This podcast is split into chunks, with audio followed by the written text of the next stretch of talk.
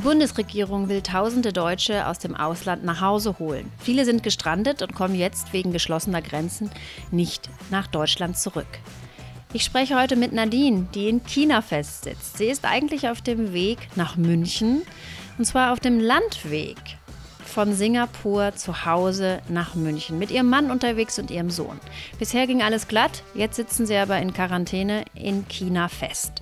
Ich spreche mit ihr darüber, welche Entscheidungen dazu geführt haben und welche Entscheidungen jetzt anstehen. Mein Name ist Verena Utikal. Das ist der Podcast Ja, Nein, Vielleicht. Und wenn ihr Lust habt, weitere oder bisherige Folgen zu hören, dann könnt ihr das überall dort, wo es Podcasts gibt. Zum Beispiel bei Audio Now oder in der NTV-App.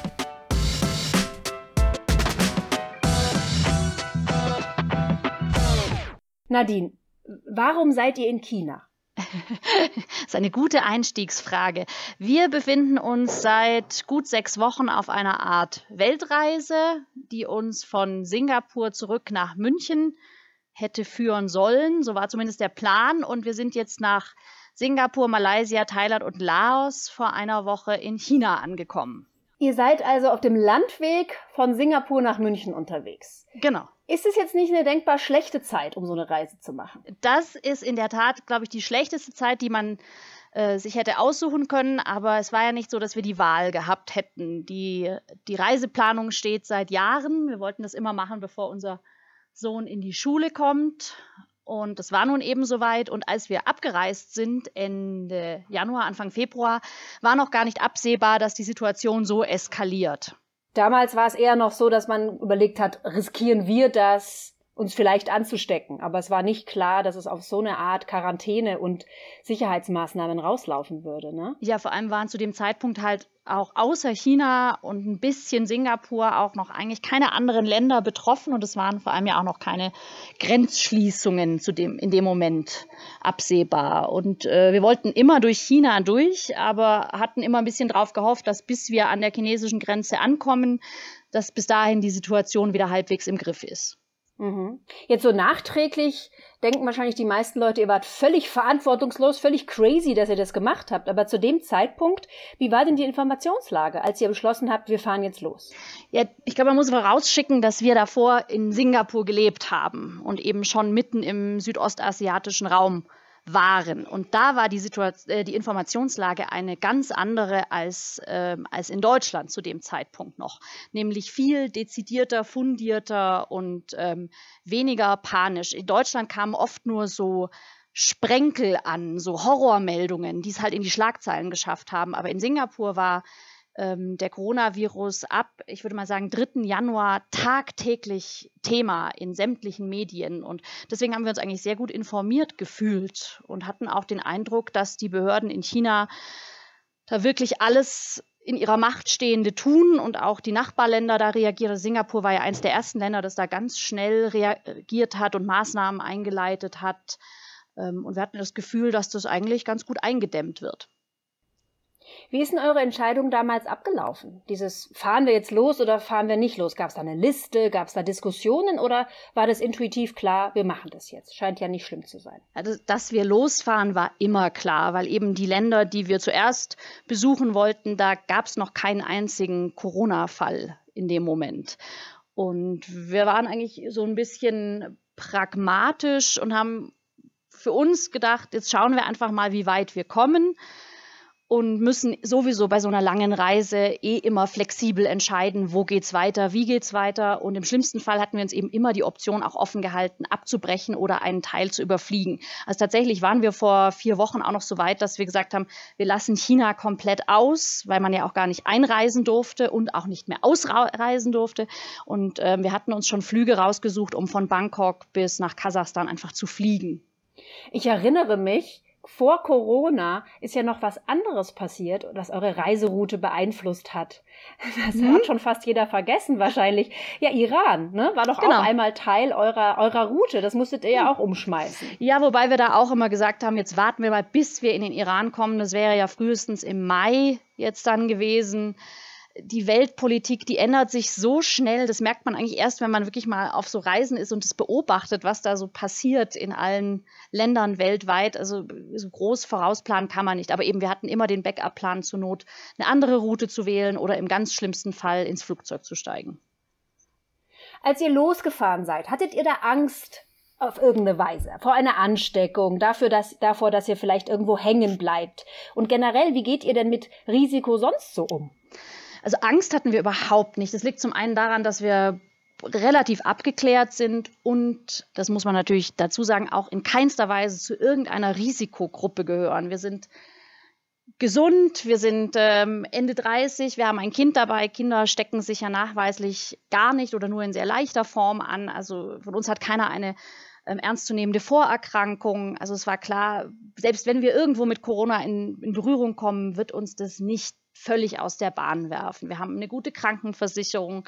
Ähm, also das, wir hatten eben immer die Option zur Not, können wir uns nach Deutschland fliegen lassen und dort in ein gutes Krankenhaus gehen. Also da waren wir eigentlich relativ entspannt. Ähm, wie man jetzt so ein Risiko einschätzen kann, das finde ich, finde ich eine ganz schwierige Frage, weil das einfach jeder für sich selber entscheiden muss, ob man ein Reiserisiko eingeht oder nicht. Aber wie gesagt, ich glaube, aus der Ferne ist es immer ganz schwer zu beurteilen. Es ist immer am einfachsten, vor Ort mit den Leuten zu sprechen und zu sehen, wie, wie die Lage denn wirklich vor Ort aussieht. Jetzt seid ihr aber natürlich eine Familie, die schon sehr viele Reisen gemacht hat. Und ich erinnere mich an die eine oder andere, die auch in den Augen vieler Leute wahrscheinlich als riskant wahrgenommen worden ist. Was meinst also, erinnere du ich konkret? mich an eure letzte Reise, wo ihr noch ohne Kind gereist seid. Vielleicht magst du da erzählen? Ach so, äh, du meinst Pakistan, oder? Ja. ja, genau. Wir sind begeisterte Bergsteiger und wenn man sich wirklich für Berge, hohe Berge und Langzeittrekking interessiert, kommt man eigentlich nicht um Pakistan herum. Schließlich stehen da gleich ein paar der 8000er. Und so haben wir uns im August 2013 für eine dreiwöchige Trekkingtour durch Pakistan entschieden und haben das auch gemacht. Und es war einer der tollsten Reisen, die wir je gemacht haben. Aber natürlich speziell, das macht nicht jeder, das ist mir völlig klar. Und dann gab es ja die erste Reise mit eurem Sohn. Mhm. Wo ging die nochmal hin? Ähm, als unser Sohn elf Monate alt war, haben wir uns zwei Monate Elternzeit freigenommen und sind mit ihm von Moskau bis Peking gefahren mit der Transsibirischen Eisenbahn. Also ich glaube, wenn man eure Urlaube oder eher Reisen so anschaut, sieht man, ihr seid generell niemand, der das Risiko scheut. Ne? Ihr macht, worauf ihr Lust habt und das passt natürlich jetzt mit dieser Reise und mit dieser Entscheidung auch ganz gut zusammen. Mhm. Jetzt lass mal, lass mal drüber sprechen, wie es euch jetzt aktuell geht. Also mhm. wo seid ihr genau und was macht ihr denn jetzt den ganzen Tag in Quarantäne? Also wir sind vor einer Woche von Laos aus über den Landweg nach China eingereist, sind also in der Provinz Yunnan, das ist im Südwesten Chinas. Ähm, die Grenze zwischen Laos und China ist genau seit zehn Tagen überhaupt wieder auf. Also wir haben das gut abgepasst vom Timing her und durften dort auch äh, relativ unbehelligt einreisen sorgte zwar für Aufruhr, dass wir da an der Grenze anmarschiert sind, weil da wahrscheinlich in den letzten zweieinhalb Monaten kein einziger Tourist entlang gekommen ist, aber die haben das da wirklich gut abgewickelt, die Beamten dort. Und von da aus sind wir nach Jinhong und nach Kunming weitergereist und dann vor vier Tagen, vor drei Tagen mit dem Nachtzug nach Lijiang. Das ist ganz im, im Westen der Provinz Yunnan in den Bergen. Wir sind also hier auf zweieinhalbtausend Meter Höhe. Äh, das ist hier so einer der Haupttouristenstädte im, in dieser Gegend und gehört auch zum UNESCO-Weltkulturerbe, die Altstadt von, von Lijiang. Und da wolltet ihr jetzt eigentlich ein paar Tage verbringen und mhm, jetzt bleibt genau. ihr wahrscheinlich ein bisschen länger. Jetzt bleiben wir ein bisschen länger, genau. Wir wollten hier eigentlich drei, drei Nächte oder drei Tage bleiben und hatten auch schon ähm, uns umgeschaut, wo wir weiter hinreisen könnten. Und das Ganze endete abrupt vor zwei Tagen spät abends. Ich saß gerade bei einem Glas Rotwein im Hotelzimmer und dann rückte das Seuchenkommando an. Dann kam äh, die chinesische Abordnung mit acht Personen in voller, mich hat es an den Film Outbreak erinnert, in voller Seuchenmontur scary. und haben uns, äh, ja, es war ein bisschen, bisschen scary und haben uns unmissverständlich klar gemacht, dass wir jetzt unsere Sachen zusammenpacken sollen und mitkommen müssen. Das Ganze hat dann ein bisschen gedauert, weil die größte Schwierigkeit, die wir in China natürlich haben, ist, dass wir kein Chinesisch sprechen und zumindest hier kaum jemand Englisch spricht. Also es geht dann die ganze Zeit, jede Unterhaltung geht über das Handy, über eine Übersetzungs-App, wo der eine reinspricht und dann übersetzen lässt und es dem anderen zeigt und dann spricht der nächste rein. Also das ist alles relativ mühsam und langwierig und wahrscheinlich auch mit Missverständnissen gespickt wir haben dann verstanden, dass wir in Quarantäne mitkommen sollen. Da wir ähm, zum, zum einen Deutsche sind, das war das größte Problem, dass wir, aus, dass wir deutsche Pässe haben, denn Deutschland ist gerade eines der größten Risikogebiete für Corona. Ähm, das hat dann ein bisschen gedauert, denen klarzumachen, dass wir schon seit fast einem Jahr nicht mehr in Deutschland waren. Und dann war das zweite Problem aber, dass wir innerhalb der letzten 14 Tage in Thailand waren. Mhm. Warum ist das ein Problem? Weil da eben auch gerade die Zahlen steigen, die Infektionszahlen und in China eben momentan ähm, die Lage so ist, dass jeder, der aus Thailand, aus Singapur, aus Deutschland einreist, in 14 Tage in Quarantäne gehen muss. Und die haben euch dann mitgenommen oder wie ging es dann weiter? Genau, die haben uns Dieses dann. Seuchenkommando. Äh, das Seuchenkommando hat uns dann äh, Zeit gegeben, unsere Sachen zu packen und dann wurden wir mit dem Krankenwagen in ein Hotel gefahren. Und zwar in ein sehr äh, beeindruckendes Hotel. Ja ein riesen Konferenzhotel, was mit fünf Sternen und 2000 Zimmern. Aber ich glaube, außer uns und möglicherweise noch einem anderen quarantinierten Paar, das hier irgendwo sein muss, sind wir die einzigen Gäste, wenn man das so bezeichnen darf. Habt ihr schon mal versucht, mit Klopfzeichen auf euch aufmerksam zu machen? nee, wir haben nur gesehen, dass auch vor einem anderen Zimmer noch ein Essenstablett stand. Denn, ah, also ähm, ihr kriegt Full Service. Aha. Wir, ja, naja, also der größte Witz ist ja, dass wir das Ganze bezahlen müssen hier. Also wir dürfen unsere eigene Quarantäne bezahlen. Mhm. Aber man hat uns hier einen guten Preis gemacht, weil normalerweise wär, würde ein äh, Hotel in dieser Preisklasse unser Reisebudget sehr übersteigen, aber wir sind uns dann einig geworden. Aber für Mahlzeiten müssen wir natürlich bezahlen und die werden uns angeliefert und vor die Zimmertür gestellt, dass wir eben auch mit den Angestellten, die hier noch arbeiten, möglichst wenig Kontakt haben. Wir haben auch keinen Zimmerservice, es macht niemand unser Zimmer sauber. Ähm, also wir sehen hier eigentlich niemanden. Mhm. Auf wie viele Tage richtet ihr euch denn jetzt ein? Wie lange bleibt ihr in diesem Zimmer?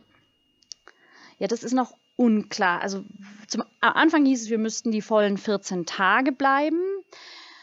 Jetzt hat sich da aber irgendwie jemand eingeschaltet, der anscheinend mehr Ahnung hat und der hat folgerichtig ähm, festgestellt, ähm, anhand unserer Passstempel, dass wir Thailand bereits vor, ich weiß gar nicht, vor elf Tagen oder so verlassen haben. Also eigentlich die Quarantäne jetzt nur noch drei Tage insgesamt oder so dauern dürfte. Und gestern klopfte es dann hier auch nachmittags an der Tür und es kamen wieder zwei äh, voll in Mundschutz und Atemschutz und Überzug und OP-Kleidung gekleidete Damen herein. Die haben dann mit uns einen Corona-Schnelltest durchgeführt. Also mit Mundschleimhautabstrich und was man da macht.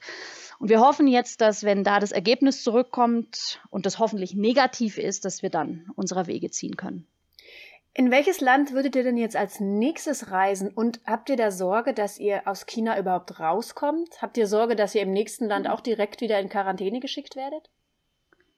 Also aktuell ist es tatsächlich so, dass es kein einziges anderes Land weltweit gibt, in das wir momentan einreisen dürften. Also wir dürften schon einreisen, aber wir müssten überall dann auch noch mal in Quarantäne gehen. Selbst wenn wir nach Deutschland, unser Heimatland, ausreisen würden. Ähm, das ist wahrscheinlich auch momentan das einzige Land, das uns überhaupt aufnehmen würde. Ich nehme an, alle anderen Länder würden uns direkt wieder an der Grenze abweisen und wegschicken. Deswegen ist es für uns überhaupt keine Option momentan. Denn so absurd es klingen mag, die Lage in China, die entspannt sich von Tag zu Tag. In vielen Provinzen gibt es seit über zwei Wochen keine Neuinfektionen mehr. Also man geht davon aus, dass, dass jetzt die größte Gefahr momentan gebannt ist. Und wenn wir die Übersetzungs-App richtig verstanden haben, dann dürfen wir auch, sobald wir hier raus sind aus unserer aktuellen Quarantäne, auch erst einmal unbehelligt im Land weiterreisen. Was sind denn jetzt eure Pläne? Werdet ihr genau das machen? In, in China einfach euren Rest der Reise verbringen? Oder was soll jetzt passieren? Ja. Also das Gute ist, wir haben überhaupt keinen Zeitdruck. Wir wollen frühestens in vier Monaten zurück sein in Deutschland und die Zeit davor auch wirklich gerne noch für Reisen nutzen. Ähm, wir haben jetzt ein bisschen Glück damit, dass wir hier in einem Land festhängen, das das größte Land der Welt ist praktisch und ähm, hier wirklich genug Möglichkeiten zu finden sind, was wir noch alles besichtigen könnten in den nächsten Wochen oder gar Monaten. Also ich glaube, ein bisschen können wir uns hier noch die Zeit vertreiben. Und sobald irgendeines der umliegenden Länder äh, idealerweise an den Westgrenzen Chinas wieder die Grenzen öffnet, dann würden wir da auch versuchen, weiter Richtung Europa zu kommen. Gibt es irgendeine Gibt es irgendwas, was passieren müsste, damit ihr die Reise abbrecht? Dass ihr sagt, so, nee, wir gehen jetzt doch zurück nach Deutschland. Was müsste da passieren? Ja, also zum einen wäre der Worst Case, wenn jemand aus unserer Familie in Deutschland krank werden würde und äh, dann würden wir natürlich hier abbrechen und nach Hause zu unseren Eltern fliegen. Ähm, oder wenn einer von uns einfach die ganzen Faxen hier dicke hat. Also ich glaube, momentan sind wir noch nicht an dem Punkt, aber ich kann mir schon vorstellen, dass es irgendwann nervt, dass hier zum Beispiel in China einfach Restaurants nicht geöffnet haben momentan, was jetzt in Bayern ja kommt, wenn ich die Nachrichten richtig verstanden habe.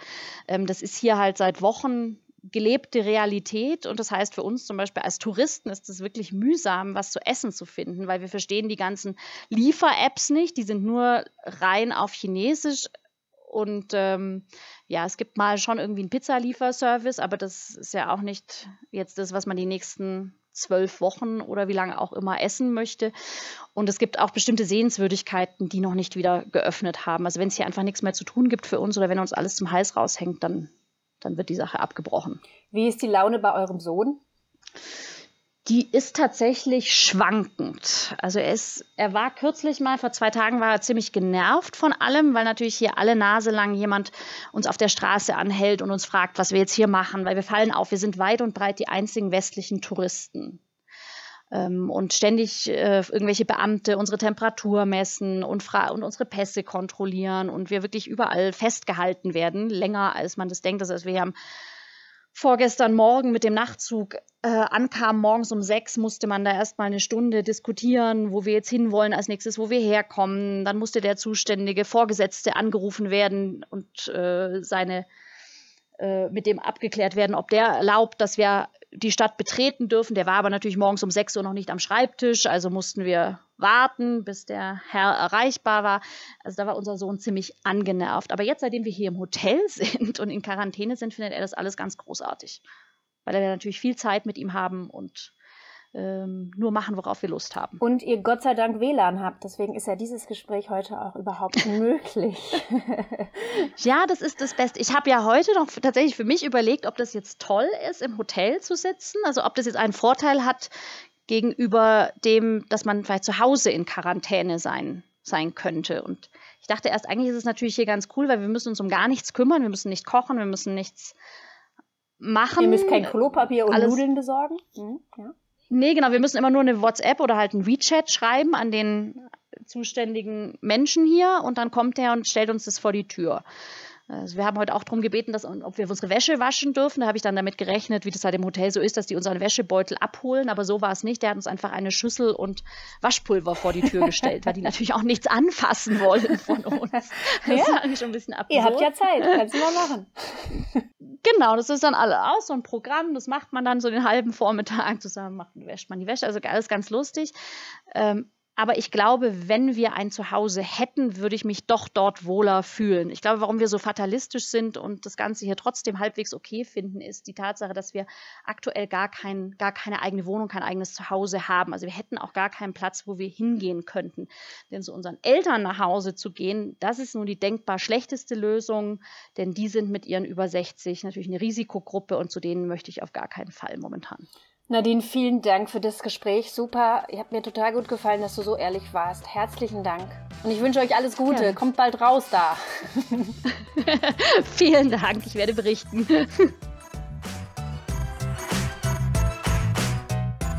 Wir haben das Gespräch heute Vormittag aufgenommen. Seitdem sind schon wieder ein paar Dinge passiert. Zum Beispiel hat Nadine erfahren, dass sie tatsächlich 14 Tage in Quarantäne bleiben müssen. Sie denken deswegen darüber nach, das Angebot von Heiko Maas anzunehmen, der heute verkündet hat, dass im Ausland festsitzende Deutsche nach Hause geholt werden können. Wenn euch interessiert, wie die Reise von Nadine und Familie weitergeht, dann verfolgt doch ihren Blog Das könnt ihr machen auf from Singapore to Munich.com. Das war der Podcast Ja, Nein, Vielleicht. Mein Name ist Verena Utikal und ich habe gesprochen mit Nadine Dietl-Aust.